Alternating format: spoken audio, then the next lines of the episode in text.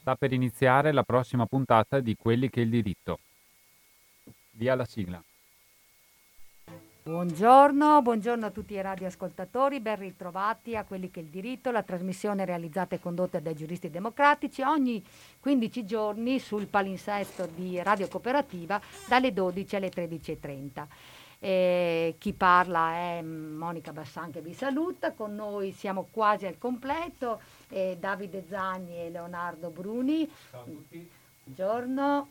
Buongiorno a tutti. Buongiorno a e Agnese Usai che condurrà la puntata odierna.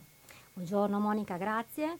Eh, sì, siamo qua per parlare di un argomento eh, molto interessante, molto attuale, che ci hanno spesso richiesto i nostri eh, ascoltatori.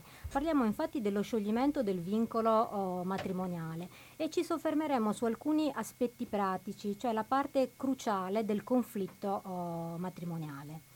Lo faremo con due autorevolissimi ospiti, due avvocati del Foro di Padova che vi presento subito, l'avvocata Stefania Lucchin che è anche membro del Comitato per le pari opportunità di Padova ed è anche iscritta all'AIAF e quindi Associazione Italiana Avvocati per la Famiglia. Ben trovata Stefania. Buongiorno a tutti. E poi l'avvocato oh, Lucio Squillaci di Padova, anche lui membro del Comitato per le pari opportunità e anche lui iscritto all'AIAF, quindi anche lui avvocato per la famiglia. Benvenuto Lucio. Grazie, buongiorno a tutti. Bene, direi che eh, con questo invito di oggi la mission del CPO è perfettamente sviluppata perché abbiamo la rappresentanza femminile e la rappresentanza maschile. ecco, quindi eh, complimenti e grazie per aver accettato il nostro invito. Grazie a voi. Ok, allora entriamo subito nel merito della questione mm, e ricordiamo ai nostri ascoltatori, dato che oggi parleremo di divorzio, che in realtà il divorzio nell'ordinamento italiano è stato introdotto recentemente, no? è stato introdotto nel 1970, ma stiamo parlando proprio dell'altro giorno, se consideriamo che negli altri stati europei è stato introdotto nel 1800, addirittura mh, in Inghilterra è stato introdotto nel 1857, in Francia nel 1700, cioè nel 1792, fatta la rivoluzione francese, eh, hanno introdotto il divorzio. In Russia è stato introdotto nel 1917. Noi siamo dovuti arrivare al 1970 e non eravamo neanche tutti d'accordo, perché il, il più grande partito, che era la DC, era contraria, ok? E a nulla sono servite tutte le battaglie eh, di Zanardelli nel, a cavallo tra l'Ottocento e il Novecento, eh, che sono naufragate tutte rispetto alla forza dell'elettorato eh, cattolico.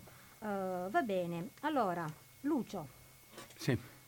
La prima domanda la faccio a te. Sì. Ecco, potresti riassumerci eh, brevemente cosa prevede il nostro ordinamento affinché i coniugi possano addivenire allo scioglimento del matrimonio e ti chiederei di soffermarti un pochino sulle tempistiche previste per questo iter. Sì, certamente. Quando noi parliamo di scioglimento del matrimonio, in realtà intendiamo dire, ehm, cioè la legge sul divorzio prevede due concetti. Scioglimento del matrimonio quando il matrimonio è stato celebrato con rito civile e cessazione degli effetti civili quando il matrimonio è invece stato celebrato in chiesa, cioè con rito concordatario. Certo. Questa precisazione è importante perché mentre quando c'è un matrimonio civile, lo Stato nostro si può, eh, può decretare lo scioglimento. Viceversa, nel matrimonio concordatario può solo decretare la cessazione degli effetti civili, esatto. perché per la Chiesa i coniugi continuano ad essere sposati. Tant'è che i coniugi sposati in Chiesa che ottengono il, la cessazione degli effetti civili potranno risposarsi civilmente, ma non in chiesa, perché per la chiesa continueranno a essere sottoposti al vincolo matrimoniale. Per queste persone, se volessero risposarsi in chiesa, dovrebbero eh, ottenere l'annullamento dal tribunale ecclesiastico, che è una, un capitolo a sé. Okay. Veniamo alle tempistiche. La, la, la, legislazione sul divorzio è entrata nel 1970 e quindi a quel tempo e per quell'epoca e per eh, il clima culturale che c'era, i tempi per ottenere dalla separazione per arrivare poi al divorzio mm. erano minimo 5 anni, in alcuni casi 7 anni. Poi eh, si è arrivati nel 74 che i termini sono stati ridotti a da eh, tre anni per, dalla separazione per arrivare al divorzio e poi infine nel 2015 finalmente eh, si è arrivati a una ulteriore riduzione che mh, prevede eh, sei mesi quando la separazione è consensuale oppure si è consensualizzata dopo una fase in, iniziata mh, giudizialmente, certo. oppure un anno dalla, dalla, mh, quando la separazione appunto è contenziosa. Perché questa riduzione? Mm. Perché nel, nel 70 appunto, come dicevo, c'era un clima culturale eh, diverso, eh, sono passati 40, 40, anni e passa. Quasi 50. Eh, esatto. e, quindi, e, quindi, adesso si, si è arrivati a questa, a questa, tempistica. In ogni caso bisogna prima, nella maggior parte dei casi, ehm, aver ottenuto la separazione.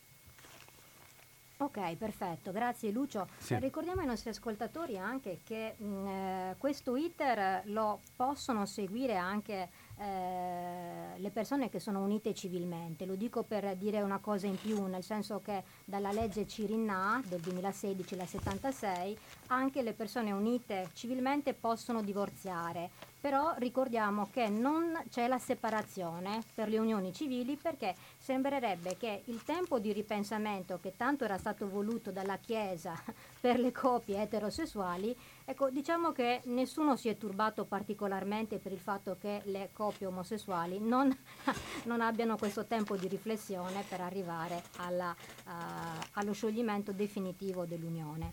Ecco Stefania invece volevo chiederti, ehm, prima di arrivare a questo meccanismo che ci ha descritto Lucio per porre fine al rapporto coniugale, il nostro ordinamento prevede una mediazione, cioè obbliga i, co- i coniugi a provare ad accordarsi prima della, della fase strettamente giudiziale?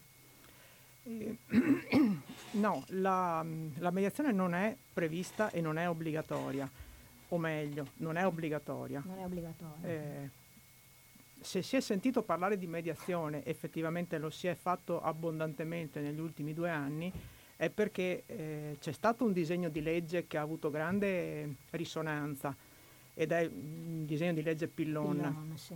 che prevedeva appunto una eh, mediazione di, che dovesse concludersi in sei mesi, quale pregiudiziale o quale condizione di procedibilità di un procedimento per separazione. Tuttavia questo decreto, questo disegno di legge non è, è stato abbandonato con, con il, il, secondo governo Conte. Insomma. Certo. Mm, la mediazione comunque, eh, almeno dal mio punto di vista, mm. è uno strumento sempre molto utile, però deve essere eh, avviata nella volontarietà delle parti. Mm, obbligatoria credo che non serva a niente. Insomma. Concordo perfettamente. E tra l'altro eh, c'è da dire anche che eh, quel disegno di legge la eh, creava veramente anche con questo percorso di mediazione a pagamento e peraltro senza la presenza dell'avvocato, gravissimo, un percorso molto più difficoltoso per arrivare al divorzio, quindi veniva veramente anche la coppia che voleva arrivare al divorzio consensualmente, c'erano proprio delle violazioni dei diritti quindi insomma per fortuna che non è passato. Insomma. Sì, sì, beh, è stato molto contestato e per questo se ne è parlato tanto. Sì. Mm, questa era solo una, cioè, visto che mi hai chiesto della mediazione abbiamo parlato di questo, ma eh, sì, potremmo parlare fino a questa sera di, eh, di, quel decreto là e di dei limiti di quel disegno di legge. Certo. Ok, allora uh, Stefania e Lucio, vi avevo anticipato che in trasmissione di solito mi occupavo delle, delle, musiche, no? Invece oggi le musiche le tratterà a Leonardo Bruni e quindi vorrei dargli la parola, però con una citazione di un film che io adoro, che è Ratatouille, che è l'ultima scena in cui il... Uh, il critico enogastronomico Anton Ego si rivolge al piccolo chef Remy, il topolino, che lo vuole tentare con i suoi dessert e Antonego gli dice sorprendimi. Quindi sentiamo Leonardo. Eh, grazie Agnese, sei troppo buona e mi hai lasciato questo ingrato compito. Speriamo di riuscire ad eguagliarti quantomeno. L'ho pagato chiaramente. Esatto, esatto ovviamente. Allora io sai che ho una, diciamo un'area musicale un po' diversa dalla tua, quindi l'ho interpretata a modo mio questa puntata. E partiamo, partiamo da un mito. Stiamo parlando di eh, scioglimento del matrimonio, quindi di amori che finiscono, detto in maniera più romantica. E uno dei più grandi amori che finiscono penso sia quello fra Didone ed Enea. E sappiamo tutti la storia raccontata nell'Eneide, sappiamo appunto che a un certo punto Enea sbarca a Cartagine, eh, si innamora perdutamente della regina Didone e eh, poi è richiamato dagli dei al suo compito di fondare Roma, almeno questo è quello che rielabora Virgilio, e Didone non si dà pace e si, si uccide e addirittura vi ricordate che eh, mette dei ceppi in modo che il fuoco che la arde Enea lo possa vedere dalla nave con la quale parte. Ovviamente questo mito è stato reinterpretato musicalmente da tantissimi autori. Una delle opere liriche più interessanti è di Harry Parcel, è un'opera diciamo del periodo barocco. È un'aria che è molto apprezzata anche da chi non ama il, par- il periodo barocco perché è un'aria che eh, diciamo anticipa una, una, musica eh, in senso romantico della, rispetto soprattutto a tutte le aree del periodo barocco che erano molto eh, molto manieristiche, molto impostate sugli acuti dei soprani. Invece in questo si vede proprio la dimensione intimista di Didone che dice eh, ricordami, ricordami, ma ehm, eh, dimentica il mio destino. Questo dice in inglese eh, Didone e quindi ascoltiamo questo, quest'aria che poi è l'area conclusiva dell'opera di Didone Enea di Harry Pass del 1689. Questa scelta veramente struggente del momento appunto dell'amore finito e tra l'altro quest'anno che è il settecentenario di Dante, Dante mette la povera Didone all'inferno, presa delle passioni, quindi povera, povera yeah. Didone. ecco, allora torniamo alla nostra materia, al nostro argomento e ai nostri ospiti. Ecco, mh, mm, Lucio, è possibile evitare la fase della separazione per addivenire subito al divorzio, evitando queste tempistiche che ci hai raccontato? Eh, allora, eh, sì e no, nel senso che io spesso sento parlare di divorzio breve, in realtà divorzio breve è, inteso, è stato inteso dal legislatore solo come riduzione della tempistica intercorrente tra la separazione e il divorzio. Però l'altra um, cosa, proprio completamente diversa, è il concetto di divorzio diretto. Normalmente nel nostro ordinamento il divorzio deve essere sempre preceduto dalla separazione. Tuttavia ci sono dei casi eh, indicati dall'articolo 3 della legge sul divorzio in base ai quali se si sono verificate determinate situazioni può, uno dei coniugi può accedere direttamente al divorzio. Questi casi sono eh, estremamente particolari e rappresentano sulla, sulla, totalità dei divorzi circa il, il 10% delle cause ehm, che dopo sfociano nel divorzio. Ci deve essere, deve essere, una situazione in cui un coniuge è stato condannato all'ergastolo ad una pena superiore ad anni 15 ad una qualsiasi pena detentiva per i reati di incesto, di, ovvero per induzione, costrizione, sfruttamento, favoreggiamento della prostituzione, a qualsiasi pena per omicidio volontario di un figlio o per tentato omicidio a danno del coniuge o di un figlio, ad altre pene per, in, per lesioni in danno del coniuge o di un figlio. In questa ipotesi, eh, ovviamente in questa ipotesi non è proponibile la domanda di divorzio dal coniuge che sia stato condannato per concorso in uno di questi reati o quando la convivenza è, ripre- è ripresa. Ci sono poi delle altre ipotesi, sempre residuali nella, nella, nel panorama delle, delle cause di divorzio, che normalmente è la separazione, quando un coniuge cittadino straniero abbia ottenuto all'estero l'annullamento o lo scioglimento del matrimonio o abbia contratto sempre all'estero un nuovo matrimonio oppure ancora che il matrimonio non è stato consumato, ma in questo caso la giurisprudenza però, attenzione, non ammette la forma congiunta di divorzio ed è comunque un'ipotesi che hanno un rigore probatorio eh, estremamente particolare.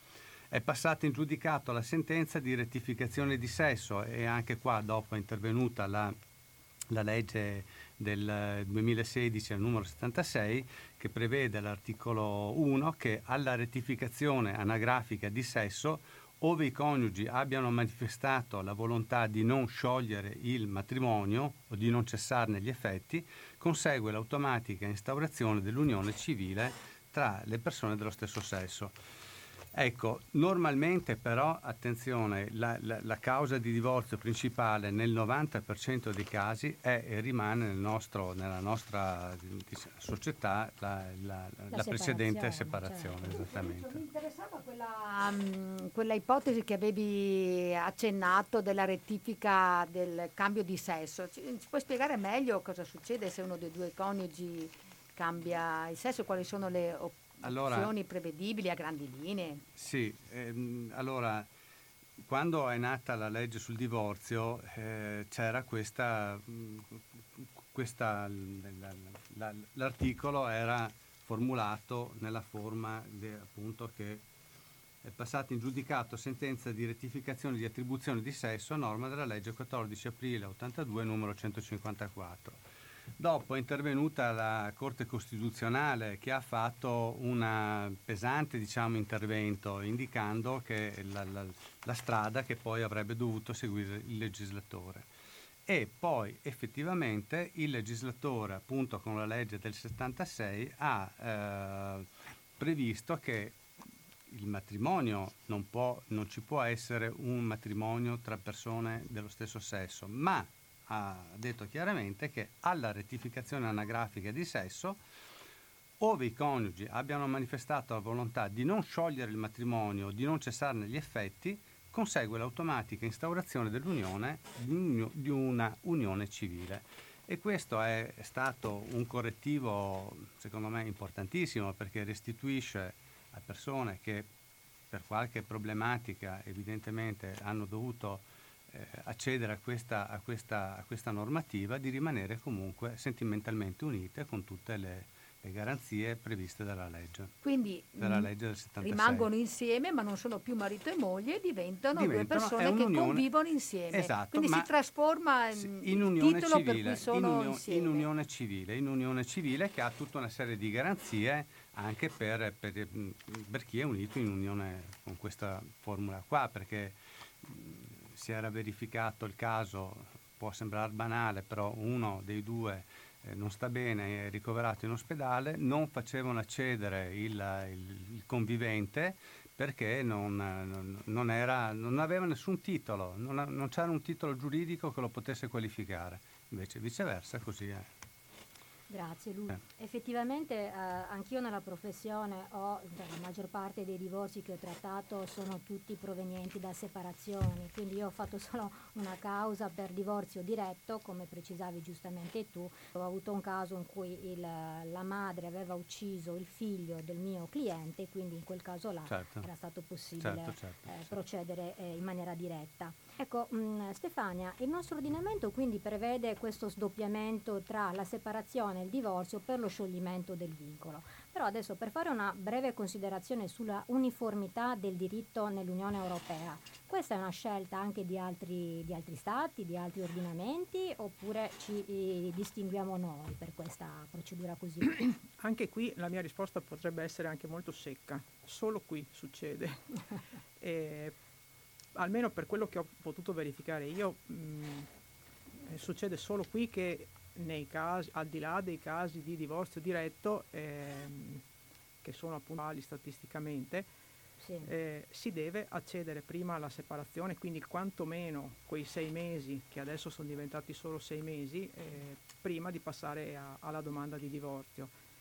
E nei paesi che ci stanno intorno, ma mh, potrei dire in tutto il pianeta, Esiste anche la separazione mm, tra, tra, i coniugi, ma non è certo presupposto necessario per, eh, per accedere al divorzio, insomma.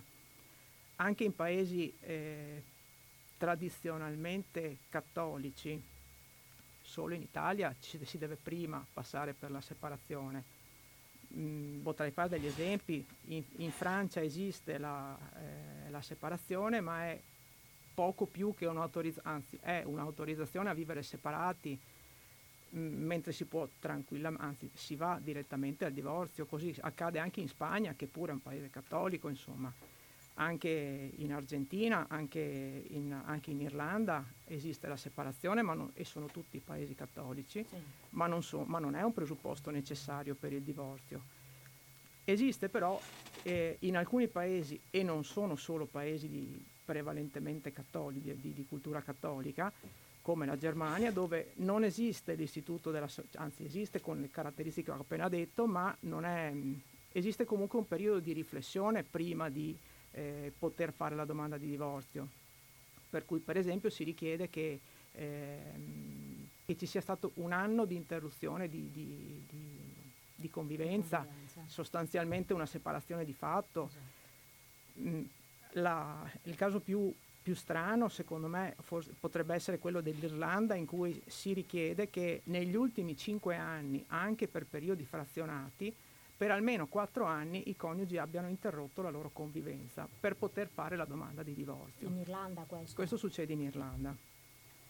Oltre, eh, mi raccontavi prima anche di, eh, di qualche aneddoto su eh, ordinamenti proprio molto lontani culturalmente dal nostro, come quello giapponese.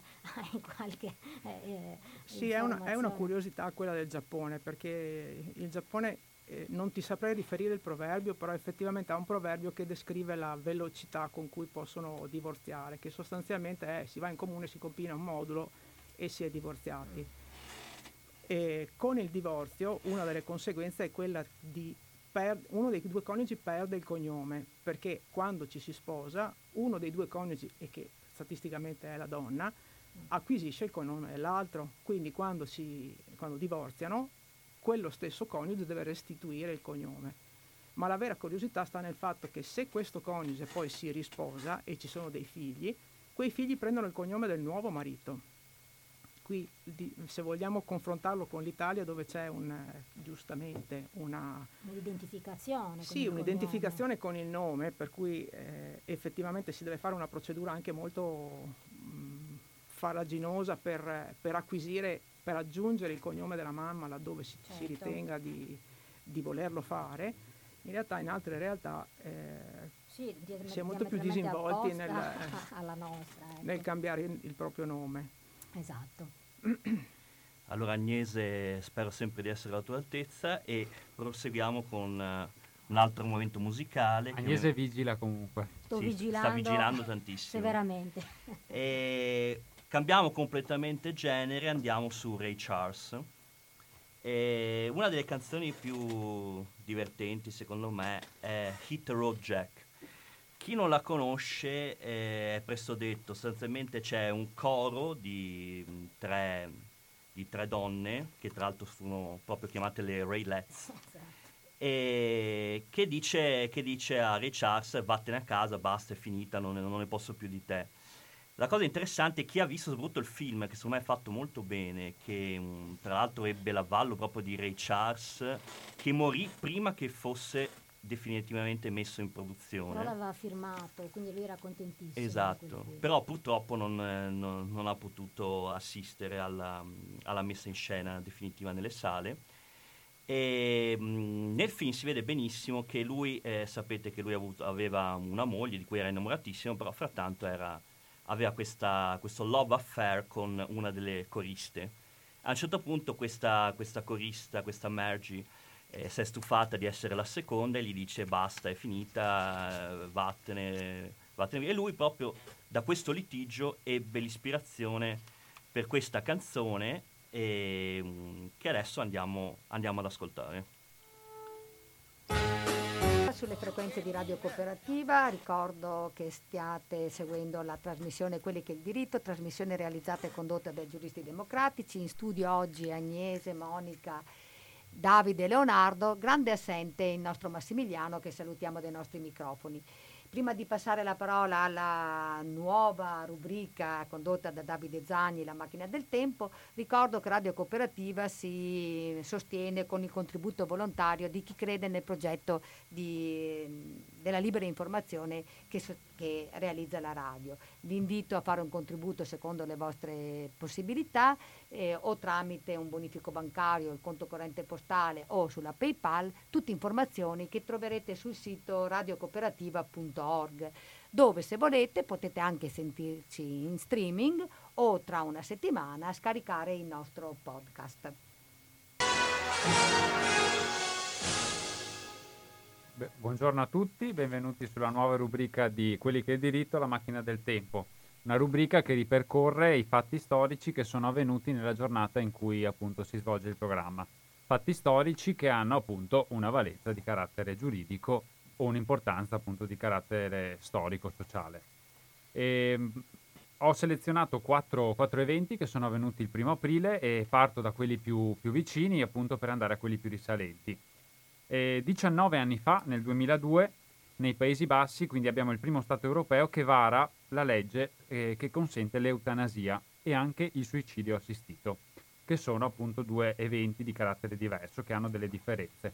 Da questa legge poi tutti gli stati europei, molti stati europei scusate, eh, la prendono ad esempio addirittura l'ONU finisce nel 2004 per varare un protocollo chiamato il cosiddetto protocollo di Groningen che stabilisce i criteri da rispettare per effettuare l'eutanasia infantile, senza che il medico possa poi essere in seguito perseguito penalmente. Andando invece indietro di 42 anni fa, nel 1979, abbiamo il referendum con un voto praticamente plebiscitario che eh, stabilisce che la Persia diventa Repubblica Islamica dell'Iran.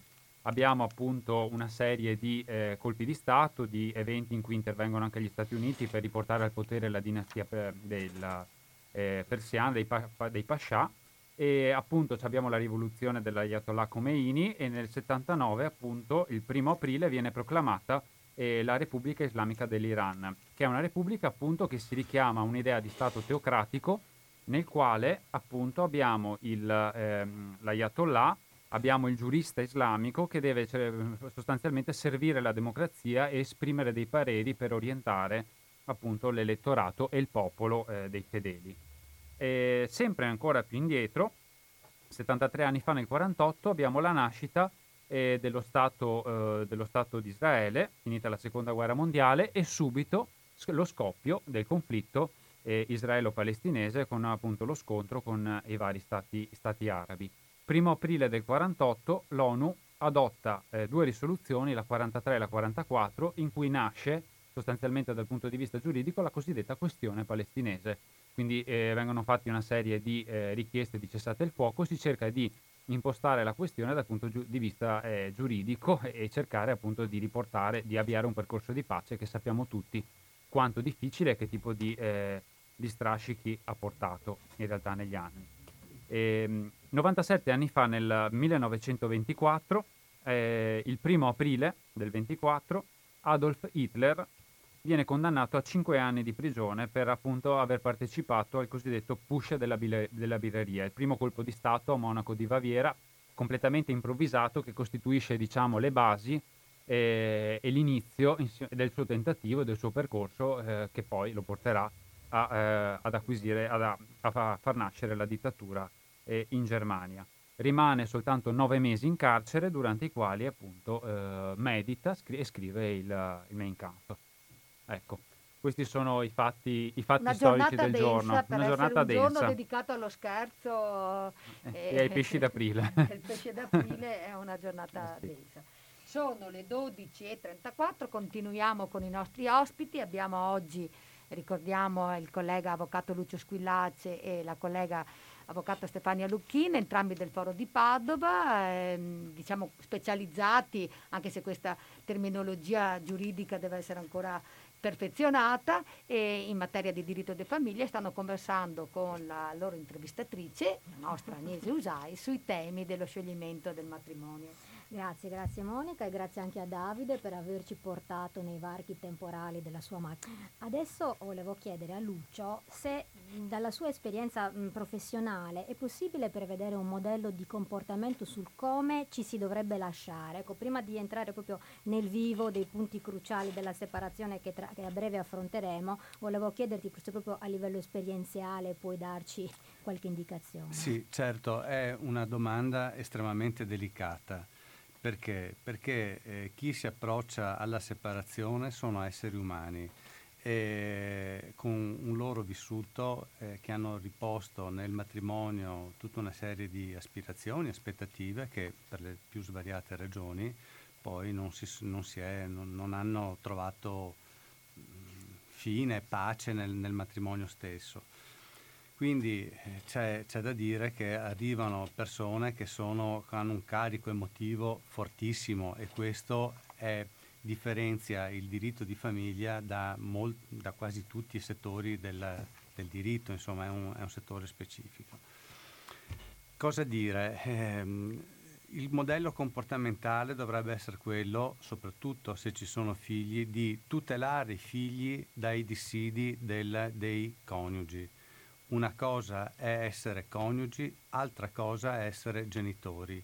La separazione prima e poi il divorzio è la risoluzione di un'affettività dei coniugi, ma dovrebbe essere garantito da entrambi la permanenza di una sana e reciproca genitorialità.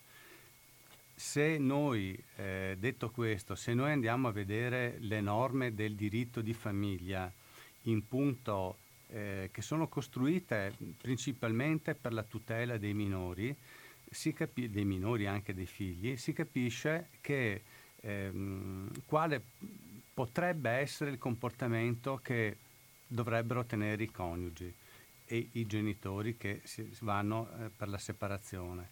Dovrebbe essere un, un comportamento equilibrato, di tutela. Ehm, spesso nelle separazioni c'è, oltre alla violenza, es- prendiamo, non prendiamo in esame al momento la violenza fisica, ma anche semplicemente quella verbale a cui assistono i figli è estremamente negativa. E quindi il modello, comport- il modello comportamentale dovrebbe essere di quello di eh, equilibrio e di, eh, e di mh, mm, far sì che i figli non assistano, eh, non siano coinvolti nel dissidio che riguarda solo i, i, i, coniugi. Certo, ecco um, Stefania, adesso a te il compito di eh, spiegare ai nostri ascoltatori quanti tipi di separazione e di divorzio ci sono, farci un po' una classificazione per capire appunto quello che conviene di più. è quello che conviene di più, ma sotto, diamo, diamo, anche strumenti diciamo pratici di utilizzo ai nostri radioascoltatori. Allora, parliamo soltanto della eh, della separa- beh, sì, la separazione eh, può, può, essere giudiziale oppure, eh, oppure, negoziale oppure semplicemente amministrativa. Cioè, a seguito delle ultime riforme che sono intervenute nel 2014-2015, questi sono i tre, i tre percorsi possibili. Il, modello giudiziale, il procedimento giudiziale ovviamente può essere eh, mosso da una domanda congiunta o contenziosa, a seconda che l'iniziativa sia assunta da tutti e due i coniugi contestualmente piuttosto che da uno solo.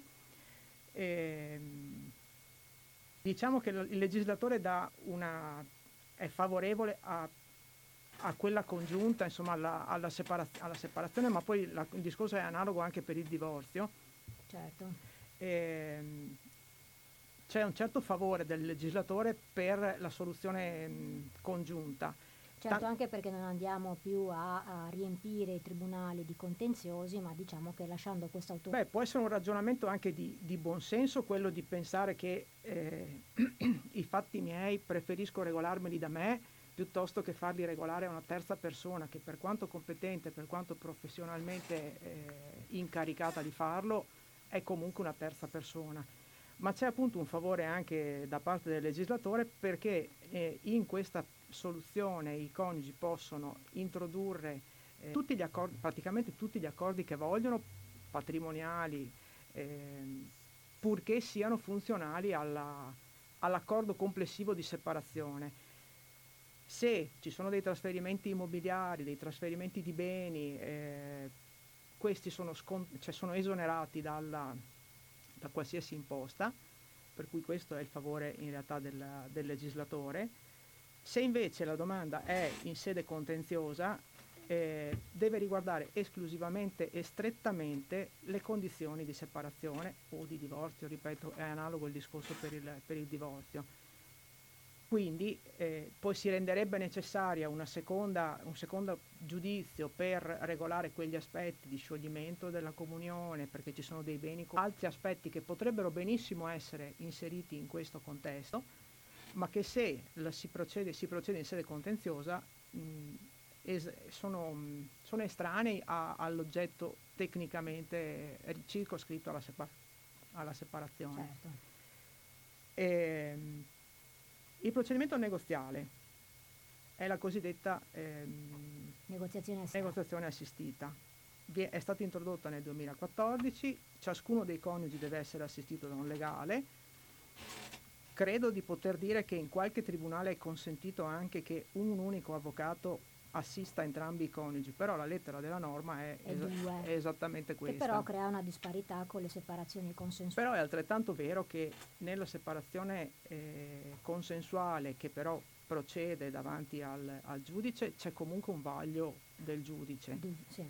Viceversa, in, nella negoziale il vaglio ehm, è soltanto dell'avvocato, per cui ci sta anche che siano imposti due, due almeno che tu dici che è positivo perché eh, in realtà c'è anche il vaglio del magistrato no? quindi in realtà a noi è capitato in studio abbiamo fatto una separazione eh, io e il collega siamo associati e quindi c'era la problematica di capire se la negoziazione assistita è valida, considerato che siamo dello stesso studio. Certo. E, è stato fatto proprio un processo su questo punto. Il collega ha sollevato la, uh, l'annullamento della negoziazione, simpatico collega su questo punto, e invece uh, il Tribunale di Padova ha ritenuto che fosse valida, ecco, anche se fatta da due avvocati associati.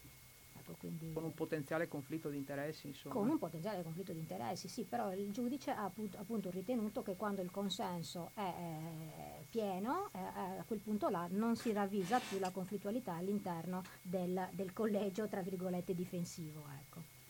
Allora, questo, l'accordo che, che, stipulano questi due coniugi eh, assistiti dai rispettivi legali viene poi trasmesso alla Procura della Repubblica che ehm, se non ci sono figli minori o comunità o economicamente non autosufficienti, eh, fa solo una verifica formale mh, e quindi dà un nulla osta. L'accordo così munito di nulla osta viene trasmesso alla, all'ufficiale e questo vale, eh, e questo è il, la separazione piuttosto che il divorzio, ripeto è analogo il procedimento. Quindi praticamente le parti si incontrano nello studio della, di uno dei due avvocati esatto. o de, dello sì. stesso, insomma, esatto. per chi aderisce a questa interpretazione senza andare davanti a un giudice che è sempre una situazione un po' no, insomma, istituzionale, un sì. momento in cui c'è anche sì, meno... Sì, certo. Sì, perché le parti hanno sempre il timore reverenziale della figura del giudice, quindi mh, io vedo che le parti a, amano molto questa formula, anche il fatto di non dover perdere il lavoro la mattina, ti dicono se possiamo concordare con l'avvocato il momento in firma. Eh, quindi questa degiurisdizionalizzazione, come è stata chiamata, ho visto che è stata accolta molto favorevolmente dai, dai clienti. Sì, sta viene applicata, effettivamente viene applicata. E nel caso in cui ci siano invece figli minori o comunque non economicamente autosufficienti o con gravi disabilità, la verifica che viene fatta dal pubblico ministero è, ehm, è anche di rispondenza agli interessi di questi, di questi figli. Certo. E qui invece che chiamarsi nulla osta, tecnicamente si chiama autorizzazione se non viene fatta l'autorizzazione perché si riscontra che non c'è la rispondenza, all'interesse eh, del minore, certo. i coniugi vengono rinviati alla, a comparire davanti al Presidente del Tribunale e quindi fanno un'udienza presidenziale sostanzialmente in cui ancora cercano una condivisione di condizioni alle quali separarsi. Quindi questo è il, il procedimento negoziale. Infine ce n'è uno che è che conosco poco perché è quello che non riguarda gli avvocati, esatto. che è quello esatto. amministrativo, per cui i coniugi possono anche andare direttamente, direttamente davanti all'ufficiale dello Stato civile, eh, si fissa una, una, comparizione proprio davanti all'ufficiale di Stato civile e lì fanno un accordo che viene formalizzato in quella, in quella comparizione. Eh, anche questo mh, non può riguardare le separazioni in cui ci siano figli, eh, se minori Certo. o gravemente o mh, affetti da gravi disabilità o economicamente non autosufficienti. Questo accordo deve essere poi ripetuto, anzi confermato, si dice Esatto. tecnicamente, davanti a- allo stesso ufficiale dello Stato civile dopo 30 giorni almeno. E si dice che questo è quello che costa 16 euro, cioè la marca Sì, da la marca del, della Sì, separazione. bisogna però non essere miopi in queste situazioni, secondo me, non guardare il valore, cioè la spesa del- che si va ad affrontare, perché ci sono delle sfumature eh, diciamo, giuridiche che magari l'atto in sé, la separazione è semplice perché non hanno beni immobili, non hanno ricchezze, sono magari persone anche modeste, quindi hanno paura di affrontare i costi di una separazione.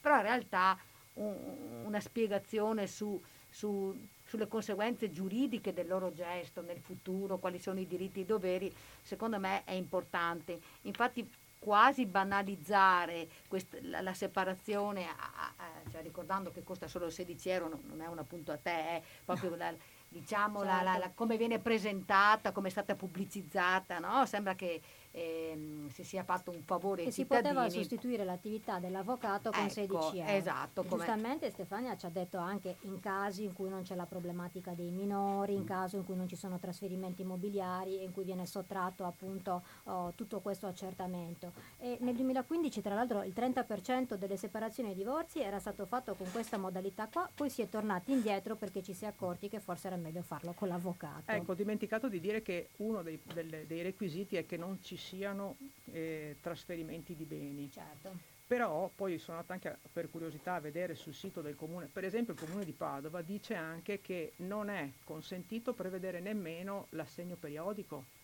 e a quel punto, e questo, e questo non è nella norma, per cui ehm, in realtà il comune non si prende la, la responsabilità, responsabilità, e lo certo. capisco, di, eh, di accettare un accordo che riguardi anche l'assegno di mantenimento di figli o di coniuge. Per cui effettivamente, e a questo punto la mia ulteriore riflessione è, questa modalità potrebbe essere utilizzata anche per modificare le, le condizioni, ma se non posso usarla per, cioè, ma se non posso in quella sede modificare l'assegno, modifica- fare trasferimenti immobiliari, non può riguardare figli, cosa modifico? Eh, cioè, è lettera morta quella possibilità, Certo. insomma. Allora Agnese passiamo al prossimo momento musicale che Con piacere. Dedichiamo a Billie Holiday, regina di icone del jazz. E, mm, non tutti magari conoscono la sua biografia che è molto travagliata, è stata abbandonata dal padre, la madre l'ha affidata alla sua sorellastra in, in- già in tenera età e poi diciamo attraverso ambienti ben poco raccomandabili è riuscita poi a, a affermarsi come cantante. Però questa infanzia l'ha segnata per tutta la vita e quindi anche ovviamente nei suoi rapporti con l'altro sesso. E ha avuto due divorzi. Ha tutte le sue relazioni, a seconda soprattutto di chi eh, la assisteva durante le, le- le manifestazioni, i concerti, eh, raccontano appunto di feroci litigi avuti con i mariti, con, con- con anche gli amanti che ha avuto e ovviamente tutto collegato anche al fatto che lei facesse uso di sostanze stupefacenti che tra l'altro l'hanno portata anche a ben due processi, eh, di cui tra l'altro uno è molto ben raccontato in un film di prossima uscita, che quindi vi anticipo, quando riapriranno i cinema, in America è già uscito, la protagonista è candidata agli Oscar, si chiama The United States vs. Billie Holiday e racconta appunto di questo, di questo processo che lei ha subito dalla, dalla narcotici, eh, che in realtà fu un pretesto per una canzone in cui lei denunciava le, mh, l'uccisione di, ehm, di neri che continuavano al sud e i cui ehm, autori non venivano puniti. Quindi questo fu il pretesto per processarla perché sapevano che faceva uso di sostanze stupefacenti. Questa canzone che si intitola Solitude eh, è così sognante che veramente fa da contrasto alla vita travagliata che ha avuto. Lei in questa solitudine comunque sogna un amore che, che ritorni e che la faccia di nuovo stare bene.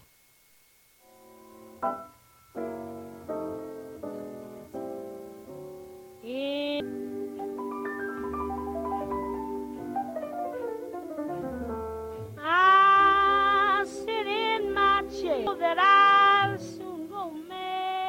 siamo sulle frequenze di Radio Cooperativa, ascoltando, state ascoltando quelli che è il diritto e tra poco apriremo il via alle telefonate e al contatto con il pubblico. Quindi potete chiamare da, a partire da, eh, dall'una, cioè tra 5 minuti allo 049 880 9020. Adesso è il momento della consueta eh, rubrica condotta dalla Monica, la signora in toga.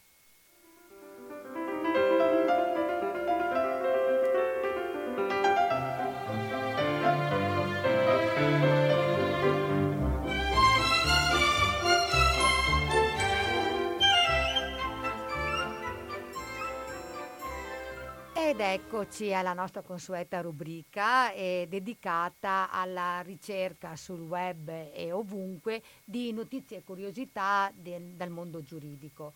Eh, ricordo, oltre al numero di telefono delle dirette radio, che eh, la radio ha anche un cellulare per gli sms e le comunicazioni, il 345 18 91 685. Ripeto, 345 18 91 685 e anche una mail info chiocciola radiocooperativa.org. Ricordiamo che anche i giuristi democratici hanno dedicato una mail per, le, ehm, per la nostra trasmissione, si chiama radio chiocciola giuristidemocraticipadova.it dove far prevenire mm, comunicazioni, richieste, domande, sempre di pertinenza giuridica, a cui proveremo a dare delle risposte durante le nostre trasmissioni. Bene, allora per la rubrica oggi volevo darvi un'informazione. Eh, c'è un bellissimo sito, molti ovviamente lo conosceranno già, che è l'Istituto per gli Studi di Politica Internazionale, che ha attivato un bellissimo servizio. E, mh, mm, mandando un sms con scritto ok eh, anche via whatsapp si riceverà ogni giorno o comunque con una cadenza periodica delle informazioni via whatsapp è un servizio molto interessante, è un centro studi di altissimo livello ed è un, un modo anche eh, ehm, diciamo veloce per rimanere aggiornati. Il numero di telefono che comunque potrete reperire sulle pagine ehm, web del centro studi è 331 749 7968 e appunto ripeto mandando un semplice ok sarete collegati a questo sim- utilissimo servizio per quanto riguarda le notizie sarò mm, telegrafica perché voglio lasciare spazio ai radioascoltatori sul tema di oggi che è lo scioglimento del matrimonio e, e mh, mm, volevo mh, mm, portare all'attenzione due, due, notizie. Una che ci ha ricordato il collega mh, Leonardo Bruni e, e, riguarda e proviene dalla Nuova Zelanda. Eh, la Nuova Zelanda è, è un, un paese che tutti guardano perché è sempre stato all'avanguardia soprattutto sui temi legati all'emancipazione femminile. È stato il primo paese con- al mondo a concedere il diritto di voto alle donne, è stato un pioniere di tutte le questioni relative ai diritti delle donne. È guidato mm, da un governo di centrosinistra e la ministra Arden è proprio una paladina delle, mm, mondiale delle tematiche legate al mondo femminile. Lo scorso anno il suo governo ha approvato una legge storica sulla depenalizzazione dell'aborto ma la notizia che volevamo darvi è che eh, recentemente, in questi giorni, eh, il Parlamento della Nuova Zelanda ha approvato una, mm, una normativa in tema di tutela dei diritti delle donne lavoratrici concedendo alle donne lavoratrici e ai loro partner che abbiano subito, vissuto la tragica esperienza dell'aborto eh, spontaneo o di un bambino nato morto, un congedo parentale per l'elaborazione del, del, de, del lutto. E, ehm, fino a tre giorni eh, previsti e prevedibili, che, eh, e questo dimostra, insomma, come ci ricordava Leonardo quando ce l'ha segnalato, l'attenzione verso questi nuovi bisogni del mondo Soprattutto lavorativo. per tutti e due i genitori, quella è la cosa che... Sì, si parla proprio di partner addirittura, esatto. quindi neanche con un vincolo coniugale, ma proprio la, si, esatto. si valorizza la genitorialità e quindi l'esperienza drammatica della sofferenza. L'altra notizia invece siamo mm, eh, catapultati in Unione Europea, un tema completamente diverso, eh, ma eh, sempre di questi giorni è la conclusione della settimana europea per l'alternativa ai pesticidi. L'argomento magari non è di immediato interesse, ma in realtà ehm, sostenere una agricoltura sana, pulita e giusta, come è lo slogan di, Lo, di Slow Food, che è uno tra i partner di questa iniziativa, è fondamentale per il benessere di tutti noi. E questa iniziativa nasce dal fatto che ehm, è scaduto nel febbraio del 2018 il PAN, che è un acronimo del Piano di Azione Nazionale per l'uso sostenibile dei pesticidi e non è stato prontamente eh, diciamo, sostituito. Nel frattempo sono intervenute delle nuove normative europee che hanno come diciamo, traguardo una riduzione del 50% dell'uso dei pesticidi in agricoltura, per cui è partito un... Um, diciamo, una eh, iniziativa di cittadini, si chiama proprio ICE, Iniziativa Cittadini Europei, per la raccolta dei, delle, eh, di firme per sostenere un adeguamento immediato della normativa italiana a questi nuovi ehm, diciamo, principi di regolamentazione della nostra agricoltura. Bene, con questo io avrei chiuso e quindi possiamo riprendere la nostra conversazione. Tue belle notizie, ecco. Però torniamo ai nostri ospiti e, e veniamo proprio nel vivo, nella parte cruciale della separazione quando il conflitto è alto. Lucio, eh, l'ordinamento italiano prevede la possibilità dell'abbandono del, del, tetto coniugale? Potresti spiegarci come funziona questo istituto sotto il profilo civilistico? Perché sappiamo che ha anche delle conseguenze di natura penalistiche perché potrebbe integrare una, appunto, oh, una violazione degli obblighi di assistenza familiare, però concentriamoci sulla parte civilistica, Lucio.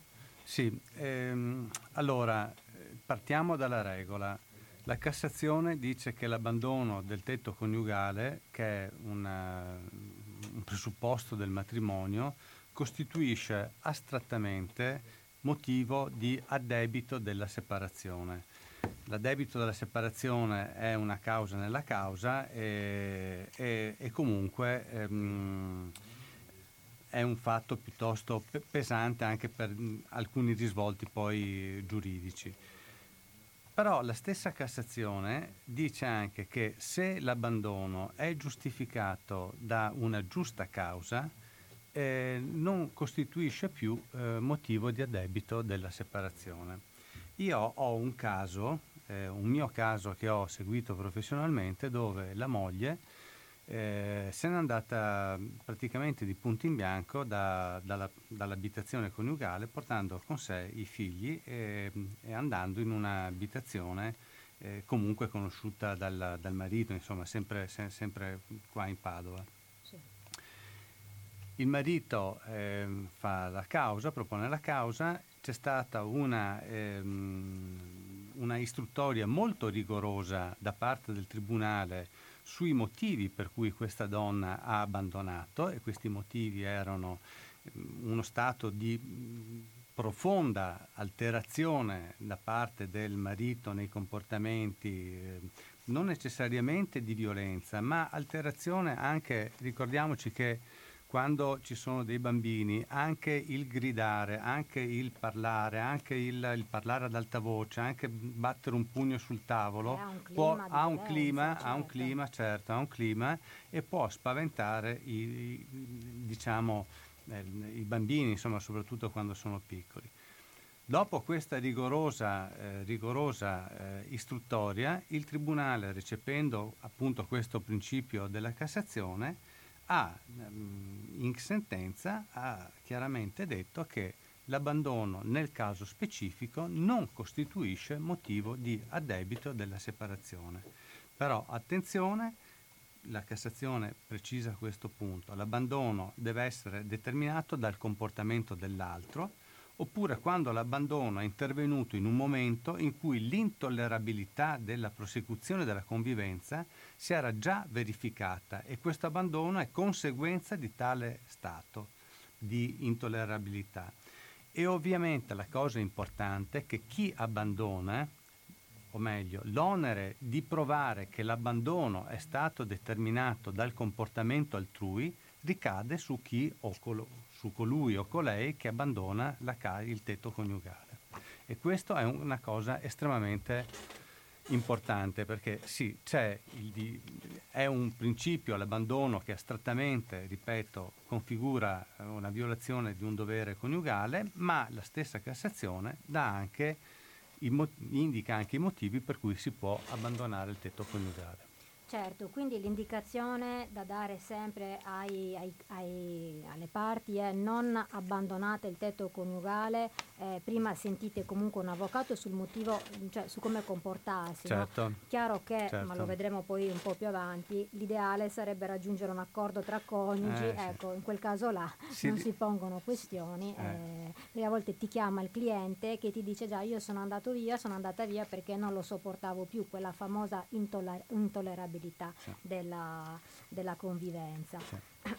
ecco oh, Stefania, allora Lucio intanto ha, eh, parlando dell'abbandono del tetto coniugale ha introdotto il concetto di colpa, il concetto di addebito, ecco. E quindi dalla tua eh, esperienza, dalla tua analisi, come, divi- di- come viene disciplinata la colpa eh, di uno dei due coniugi nel fallimento, chiamiamolo così, del, del vincolo coniugale? Allora, intanto bisogna precisare che la, la questione dell'addebito, cioè della colpa, è rilevante solo in sede di separazione, mentre eh, non può proprio venire in esame quando si sta facendo il divorzio.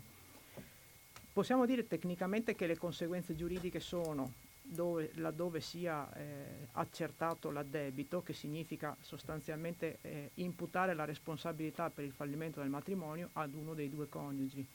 Allora non ha praticamente nessuna conseguenza se il, l'addebito ricade su quel soggetto, su quello dei due coniugi che comunque sarebbe grava- è gravato di, dell'onere di provvedere al mantenimento in tutto o in parte eh, dell'altro coniuge. Viceversa ha una sanzione laddove eh, sia stato diciamo, il coniuge che dovrebbe beneficiare del contributo nel mantenimento perché in questo caso questa è, diciamo sostanzialmente è questa la, la conseguenza dell'addebito. Eh, il, benefi- il- il coniuge che beneficia o comunque che ha diritto ad essere aiutato nel proprio mantenimento, se è stato responsabile della separazione, non ha diritto al mantenimento, ma si dice ha diritto soltanto agli alimenti. La differenza è che anziché avere un assegno che mh, con eh, caratteristiche che si possono, di cui possiamo parlare più ampiamente, eh, gli garantiscano in qualche modo il- la, la prosecuzione del suo tenore di vita avuto durante il matrimonio, viceversa se eh, ha diritto solo agli alimenti, ha diritto ad essere aiutato per lo stretto necessario a vivere. Chiaro. Dopodiché potre- potremmo fare degli- delle considerazioni sulla- sulle controindicazioni di eh, investire risorse in una causa, nella causa, per stabilire che, eh, che uno dei due è responsabile della fine del matrimonio. Ah no, stavo dimenticando che altra conseguenza è eh, la perdita immediata dei, diritti di dei diritti di successione, successione. certo.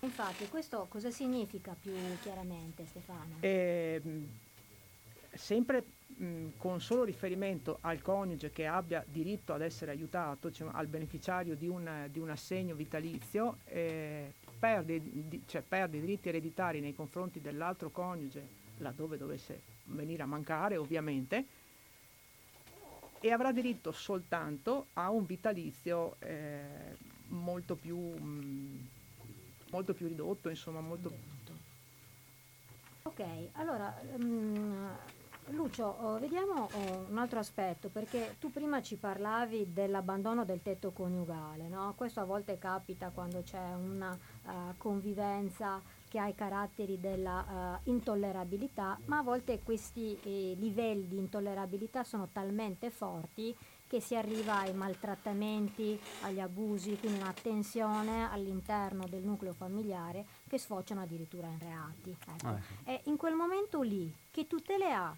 il, il coniuge eh, per l'ordinamento italiano? E poi vorrei chiederti anche Lucio, che cosa si intende per principio di unità delle tutele?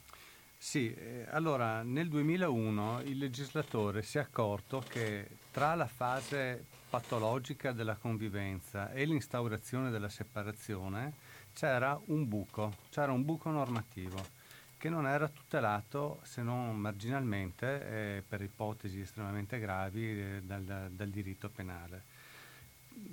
Hanno, il, il, nostro legislatore ha fatto queste considerazioni e ha introdotto nel 2001 due importanti articoli, poi anche una, un articolo che regola poi il modello processuale, sono gli articoli 342 bis e 342 ter del codice civile e questi, questa, questo articolo, questa um, coppia di articoli, eh, prevede che la, la, la, quando la condotta di un coniuge o di altro convivente è causa di grave pregiudizio, e attenzione, quando si parla di grave pregiudizio vuol dire che c'è una situazione tale che può fondatamente sconfinare in situazioni gravissime. Per cui quando c'è un grave pregiudizio all'integrità fisica, morale, ovvero alla libertà dell'altro coniuge o dell'altro convivente, il giudice, qualora qual, mm, può, eh, su istanza di parte, e qua apro una parentesi, si è voluta tutelare principalmente la donna e comunque colui che chiede questa, questa tutela, prevedendo che non è necessario l'avvocato, è sufficiente fare una domanda eh, al tribunale competente, al tribunale del luogo, che non necessita di, eh, dell'avvocato, questo proprio per dare la, la, la massima apertura a colui che eh, subisce queste situazioni qua. Il Tribunale, raccolta questa, questa diciamo, comunicazione, questa istanza, può, a seconda della, della, de, della situazione, e quindi stiamo parlando di una fase anteriore alla separazione, può, in, può il giudice può determinare, fare determinati eh, dire, provvedimenti, può allontanare, può dare un ordine di cessazione della condotta pregiudizievole e disporre anche l'allontanamento dalla casa familiare di questa persona. Del maltrattante. sì. sì, del maltrattante, certo. Adesso io ne, ne, parlo in modo un po' sintetico certo, perché certo. ovviamente poi bisognerebbe andare ad analizzare punto per punto tutti i provvedimenti che può emettere il giudice. Comunque, sinteticamente, può poi ordinare di non avvicinarsi ai luoghi frequentati da chi richiede questa tutela, compresi i luoghi di lavoro, del domicilio, del domicilio dei prossimi congiunti, o di altre persone. Può disporre l'intervento dei servizi sociali, di un centro di mediazione. Delle, delle, è da notare che il codice proprio dice delle associazioni che abbiano come fine statuario il sostegno di donne e minori o di altri soggetti vittime di abusi e maltrattamenti. Può disporre il pagamento periodico di un assegno e, mh, nei confronti del, del, datore di lavoro eh, che poi versa direttamente a colui che fa questa istanza. La durata di questi ordini di protezione è al massimo di un anno e può, se ricorrono gravi motivi, essere prorogata. La, il codice non parla della durata della proroga, ma da più parti dalla giurisprudenza si capisce, si intende, si intende diciamo, si è ritenuto che possa essere di un altro anno al massimo. Ecco, queste misure eh, le possono chiedere anche coloro che si separano divorziano, ma fin tanto che poi non subentra la fase presidenziale, perché ovviamente dal momento in cui c'è la fase presidenziale o per la separazione giudiziale o per il divorzio contenzioso, questi, eh, quel provvedimento che ha emesso il giudice quel, sullo, come ordine di protezione può essere trasfuso, se la parte espressamente lo richiede, anche nell'ordinanza presidenziale. Grazie Lucio ecco. di questa compiuta ricostruzione della disciplina del... Bene, sono le 13.12, ecco. ci stiamo avvicinando alla chiusura della nostra trasmissione. Ricordo che potete intervenire in trasmissione facendo domande ai nostri ospiti, l'avvocato eh, Squillace Lucio e Stefania Lucchin allo 049 880 90 e 20 e mentre aspettiamo ehm, eh, le, le, domande, ne faccio una io. Sì.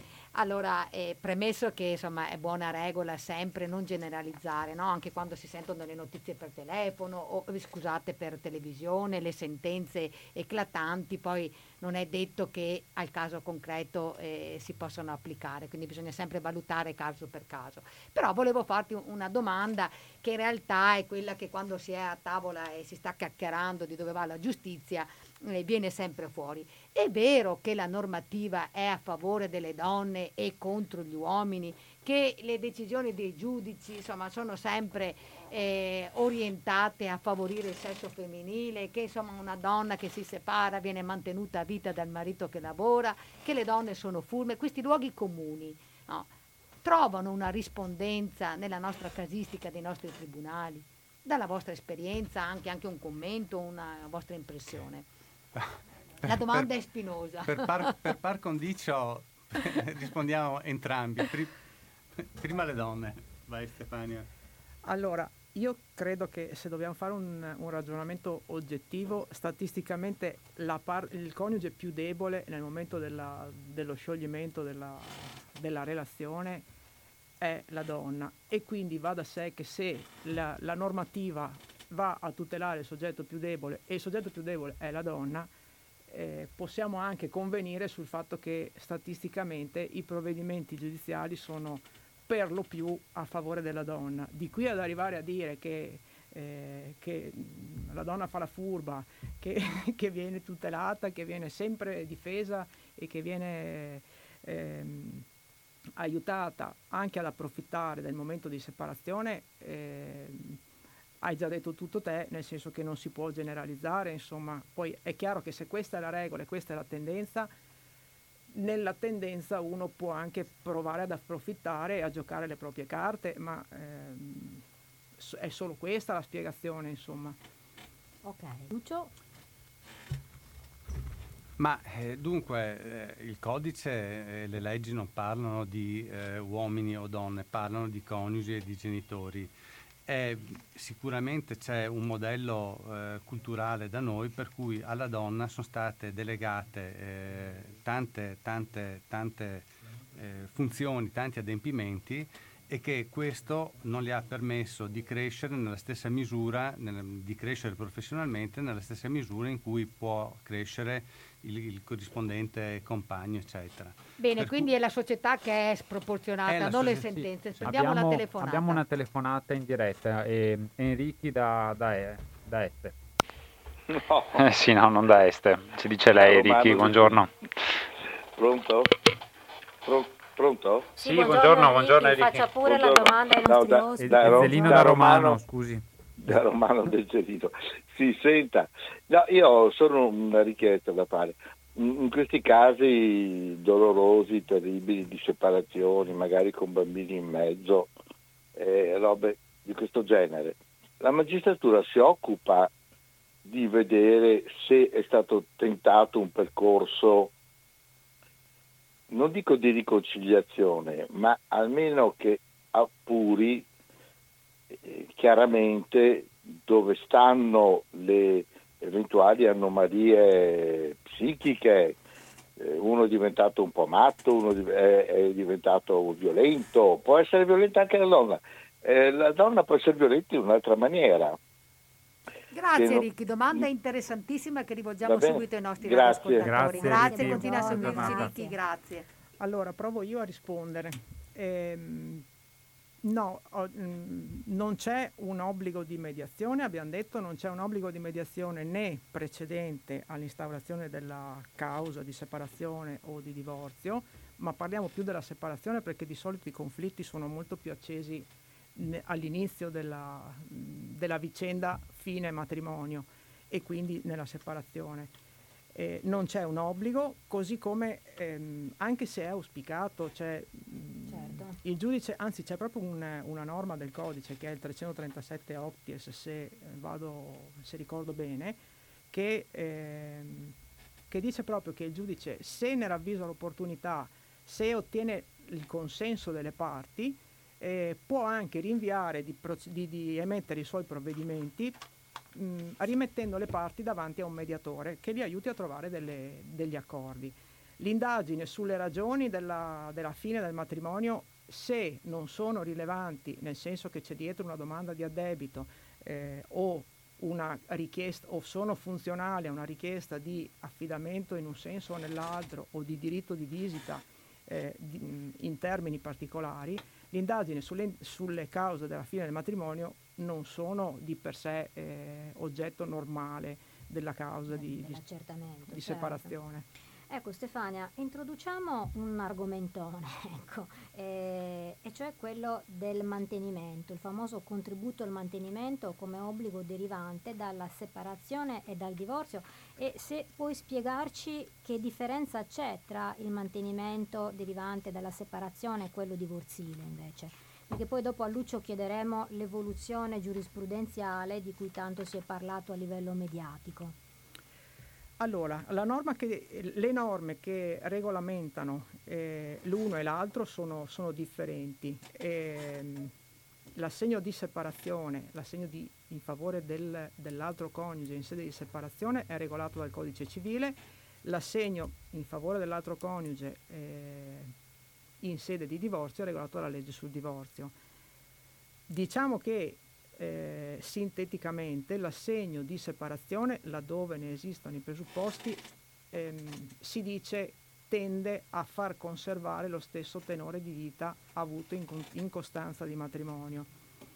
Per cui il, il coniuge più, più, debole, che se vogliamo, anzi statisticamente è eh, quasi sempre la donna, mh, mm, ha diritto ad essere aiutato con, una, con un eh, assegno mensile per mh, proseguire nella misura in cui è possibile tendenzialmente lo stesso tenore di vita che aveva durante il matrimonio. Non è mai così, nel senso che le separazioni costano, partiamo pure dal, dal dato base che mh, bisogna chi, eh, mantenere due case anziché una, sì, è un e po' quindi, un lusso da questo punto di vista che si sdoppiano le spese. Insomma. Esatto, e quindi insomma è evidente che i coniugi si impoveriscono fisiologicamente Beh. al momento della separazione. L'assegno di divorzio invece, e ce ne parlerà e ve ne parlerà Lucio tra poco, ehm, è regolato dall'articolo 5 della legge divorzio che eh, collega la determinazione dell'assegno a una serie di, di parametri che sono la, l'inadeguatezza degli, delle risorse di, dell'un coniuge, di, di, quello che ha bisogno di essere aiuta, da, aiutato, eh, dalla durata del matrimonio, dal fatto che abbia sacrificato le proprie chance di realizzazione professionale per, eh, per dedicarsi alla famiglia e per consentire all'altro coniuge di concentrarsi sulla sua realizzazione professionale e per consentire all'altro coniuge di eh, aumentare il proprio patrimonio il fatto che non abbia appunto realizzato una propria professionalità e che quindi non sia più in grado di collocarsi ormai nel, nel mercato del lavoro, tutti questi parametri insieme eh, vengono considerati per determinare l'assegno di divorzio. Bene, allora prima di dare la pas- parola a Lucio, oh, facciamo un altro piccolo intermezzo musicale con Leonardo, cara Stefania. Allora Agnese, ehm, il prossimo pezzo è di The Young Warwick ah, e si intitola Get Rid of Him, quindi sbarazzati di lui. Sostanzialmente c'è, c'è, un coro di amiche che dicono alla, alla ragazza guarda che questo ti, ti, fa soffrire, devi lasciarlo, lasciarlo e dice sì, però io lo amo, sostanzialmente questo dice nella canzone. E mi ha colpito molto perché è stata usata in un film molto recente che non è molto conosciuto, è stato distribuito da Netflix, si chiama Malcolm and Marie. È il primissimo film che è stato realizzato durante la pandemia, quindi proprio totalmente durante la pandemia, sia pre-produzione che post-produzione. È interessante perché è A in bianco e nero, B due, ci sono solo due protagonisti, quelli, l'uomo e la donna, ed è ambientato nella loro villa in California Sostanzialmente racconta di questi due che tornano da un, una premiazione in cui lui, un regista famoso, ha vinto un premio e come si vede sempre nei bellissimi e noiosissimi discorsi che fanno quando vincono i premi, ringrazia tutti, ma non ringrazia lei, si dimentica di ringraziare lei. E, e lei all'inizio, insomma, eh, si congratula, però poi dice hai ringraziato tutti tranne me. Quindi da lì scoppia un, un litigio che dura tutto il film e credo che sia uno dei litigi della, nella storia del cinema meglio realizzati. E, mh, a un certo punto, quando insomma si sono sfogati l'uno e l'altro, si accomodano a bordo piscina e c'è un silenzio totale, lei prende il telefono e gli spara questa canzone a tutto volume dal suo iPhone, che quindi adesso ci Ascoltiamo. Pensavo lo, su- lo- lo uccidesse. No. il finale no, era un crescendo emotivo e pensavo lo annovasse. Molto tranciante come soluzione. Il nostro ospite con Lucio Squillace è l'evoluzione giurisprudenziale del mantenimento, a cui è stata data una grande eco mediatica, ci sono stati anche casi di divorzio importanti, tutti si ricordano la sentenza Berlusconi e quindi ti chiederei Lucio di fare un po' di chiarezza su questa evoluzione. Sì, eh, allora ehm, precisiamo una cosa, che per quanto riguarda separazione e divorzio, il mantenimento del coniuge nella separazione e il mantenimento del coniuge nel divorzio ha aspetti che sono regolati da eh, normative diverse, come ha detto prima la Stefania. Per quanto riguarda i figli, invece, che, si tra- che i figli siano in separazione, cioè di genitori separati o di genitori divorziati, non ha nessuna rilevanza perché la normativa che regola il mantenimento dei figli, il diritto di visita e tutto quello che va dietro alla gestione dei figli è regolata in un capo a parte che, che regola appunto separazioni, divorzi, figli nati da coppie non coniugate, eccetera, eccetera. Quindi i figli sono esenti da, per fortuna da queste eh, problematiche. Per quanto riguarda la separazione, come diceva prima la Stefania, ci si attesta senza far adesso eh, entrare nella, nella, nello sviluppo giurisprudenziale ehm, al, al, pregresso tenore di vita. Per quanto riguarda invece la, la, il divorzio, c'è da dire che dalla nascita del divorzio negli anni 70 a oggi c'è stata una grandissima evoluzione della nostra società. Le prime, le prime tendenzialmente nel divorzio ci si attestava un, fino a un certo periodo sulla pregressa o tenore di vita, ma dopo si sono iniziati ad avere sentenze che si allontanavano da questo principio fino ad arrivare alla sentenza del 2018 a sezioni unite che eh, a mio avviso più che giustamente ha, ha, raccolto eh, tutti, i, tutti, i, parametri indicati nell'articolo 5 in modo tale da restituire eh, alla, alla, alla, alla, funzione dell'assegno divorzile um, deve essere compensativo, eh, perequativo e assistenziale. Questo poi spetta al giudice che, ehm, a, cui, eh, a, cui, è stata proposta la causa di divorzio di dare la misura eh, in base a quello che gli avvocati prospettano della situazione specifica. E quindi è, si è arrivati a una, a una, a un, si è arrivati a una, a una, diciamo, a una determinazione che tiene conto appunto di tutti questi parametri. Teniamo presente che ancora adesso nel nostro ordinamento è ovvio che, cioè ovvio, è, è, un dato di fatto che la donna subisce molto di più il peso degli incarichi. È arrivata, una è arrivata un'altra telefonata. Sì. Buongiorno. Buongiorno, buongiorno. Pronto, ti chiedo scusa, Nicca da Nervesa della Battaglia. Sì. Eh, Prego, faccia pure la domanda. Sì, io vengo da una separazione troppo violenta, no? E non vedo la mia figlia da 12 anni. E la mia natura verso quelle conoscenze, no? Quelle conoscenze che ho 40 anni di... Conosco tutte le forme della separazione e della violenza. Ognuna non assomiglia all'altra.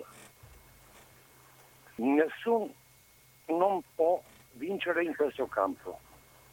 Subiscono i figli, subiscono le persone che sono troppo ipersensibili, buoni. Eh,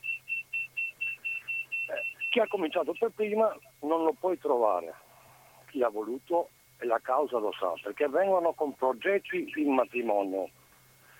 Non hanno nessuna cultura per fare creare Aristotele una famiglia, difetti del carattere, Ecco, Dick, um, sì, ha ragione, non ci sono né vinti né vincitori. Morbosi, Dick, ha una domanda... malattie, no?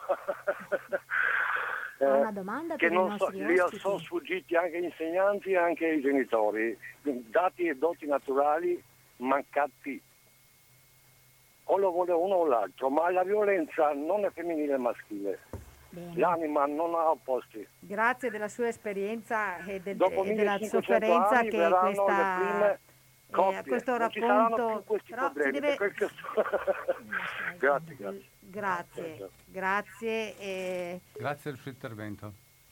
Che ha, che ha, racchiuso, diciamo, ha dato uno spaccato di come poi le persone vivono in concreto le, le, le, le norme che noi abbiamo cercato di eh, raccontare. E, ehm, e, capiamo anche insomma, le, diverse posizioni degli attori in gioco. È per questo che si dice no, che gli avvocati che fanno eh, diritto di famiglia devono avere una marcia in più rispetto eh, agli avvocati che fanno, chiamiamolo civile puro, che fanno le questioni di, di, di, di proprietà, che fanno le... No, cosa ne cioè, pensate voi? Cioè... Allora, io personalmente penso questo, quando il cliente eh, si siede nel mio studio porta davanti a me tutta la sua vita e questo differenzia il cliente mm, che ha mm, una, una, problematica di separazione di divorzio, altre problematiche, non vedi figli, eccetera, da altre situazioni dove magari, non per sminuire il lavoro di altri colleghi assolutamente, magari però c'è solo, mm, c'è, no c'è solo, c'è una, una, una problematica che non è dentro la persona, cioè magari c'è il recupero di una fattura, di una partita di beni, eccetera, eccetera. Però non c'è quel pathos che il cliente in diritto di famiglia porta davanti, certo. davanti all'avvocato perché gli porta davanti la vita, la sua vita. È per questo è vero Stefania che ci sono anche delle associazioni forensi, cioè di avvocati che riuniscono le persone, che, gli avvocati professionisti che fanno questa materia, proprio per dare una formazione, un supporto tecnico ma anche psicologico, degli strumenti in più per affrontare queste tematiche, vero? Sì, beh, la, no, io e Lucio siamo eh, soci della, dell'AIAF e l'abbiamo detto, ma non è l'unica associazione, c'è bisogno dirlo, effettivamente mh, c'è l'osservatorio del diritto di famiglia, mi pare si chiami così. Sì. Eh, L'ONDIF, L'ONDIF è stata costituita anche la sezione territoriale di Padova nel 2020. Esatto, e effettivamente c'è questa esigenza sentita dagli avvocati di formarsi in particolare, non in particolare, ma di formarsi anche nel diritto di famiglia, mentre era un luogo comune pensare che il diritto di famiglia lo fa chiunque, perché una separazione eh, è capace chiunque di farla. Non è vero, non è vero assolutamente, insomma, perché una separazione, come dice Lucio, effettivamente ogni volta è una vicenda umana che ha degli aspetti sempre diversi a me non sono capitate due separazioni uguali tra loro. Vero. Come ci ha ricordato il nostro radioascoltatore portando la sua insomma, esperienza. esperienza. Sì, quindi una formazione non solo tecnica ma anche molto, molto umana, diciamo esatto. anche di principi di, di, di, di, pedagogia, di neuropsicologia infantile, strumenti anche di... Eh, conduzione delle dinamiche dei conflitti, quindi elementi di, di psicologia.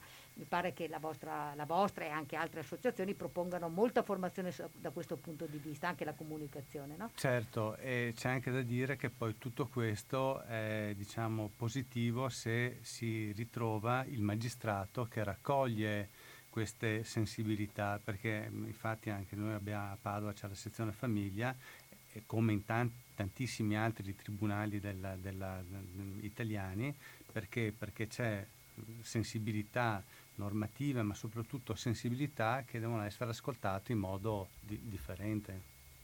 Ecco, è interessante beh, il tema della famiglia e delle vicende legate a, a, alla Costituzione, allo svolgimento e alla chiusura del rapporto familiare sarà uno dei temi che continueremo a trattare sì, nella nostra vasto, rubrica. Non potevamo, abbiamo, come, come, hai visto Monica, abbiamo tenuto fuori la parte dei minori, degli affidamenti. Ma torneremo, che... torneremo esatto. su questi argomenti. E abbiamo già sforato eh, il, sì. il, nostro, il, nostro, tempo, sono le 13.30, chiacchierando con i colleghi eh, il tempo sempre vola.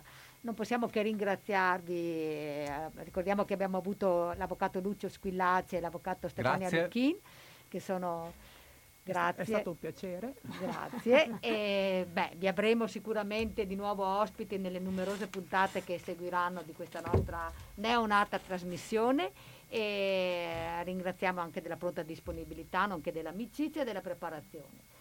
Salutiamo Massimiliano Stiz che ci ha seguito da casa. Ciao Max. Ciao, Ciao Max. Max. Ciao Max. E, ehm, Cominciamo con i ringraziamenti e i saluti. Agnese. Grazie Monica, Come un saluto ti, a tutti. Ti è mancata la parte musicale o ti ha sostituito Mi ha degnamente? deliziato, come dicevo, eh, con il critico enogastronomico, mi ha sorpreso. È anche stupita, brava. E quindi grazie Leonardo che ha cambiato veste e ha condotto con eh, la sua solita brillantezza anche la parte musicale. Grazie Leonardo. Grazie a tutti. Davide, eh, ci hai stupito con questa nuova rassegna che avrà un lungo futuro e mi pare che... Che- anche un lungo passato, quindi da esplorare. quindi Certo, sei un Su po'. questo non. E saluto anch'io che sono Monica Bassan e vi diamo appuntamento come di consueto tra 15 giorni, quindi ci rivediamo giovedì 15 sulle frequenze di Radio Cooperativa dalle 12 alle 13.30. Per chi vuole potrà tra una settimana scaricare il podcast e riascoltarlo e potrà fare domande ai- sui nostri canali social, sui nostri indirizzi eh, di posta elettronica che abbiamo già dato e visitare i nostri siti, sia quello di Radio Cooperativa, che ricordo radiocooperativa.org, sia quello dei giuristi democratici, che ricordo giuristidemocratici.org. Diamo la buona Pasqua? Sì, certo. Buona, Pasqua, Pasqua. buona, Buona Pasqua a tutti. Buona a tutte le Pasqua. famiglie, a tutte le famiglie. a tutti i tipi di famiglie. E dicono che sarà brutto tempo, vero? Pare- Beh, non avremo sì. tante cose da fare, eh. Ci sono grandi scampagnate in Dovreste programma. fare una rubrica apposta per il meteo. Ah, Eh, esatto, beh, beh, potremmo sì, farla, sì. potremmo- accogliamo le idee. Grazie a tutti, buon Grazie. proseguimento Grazie. sulle a tutti, frequenze di Radio giornata. Cooperativa.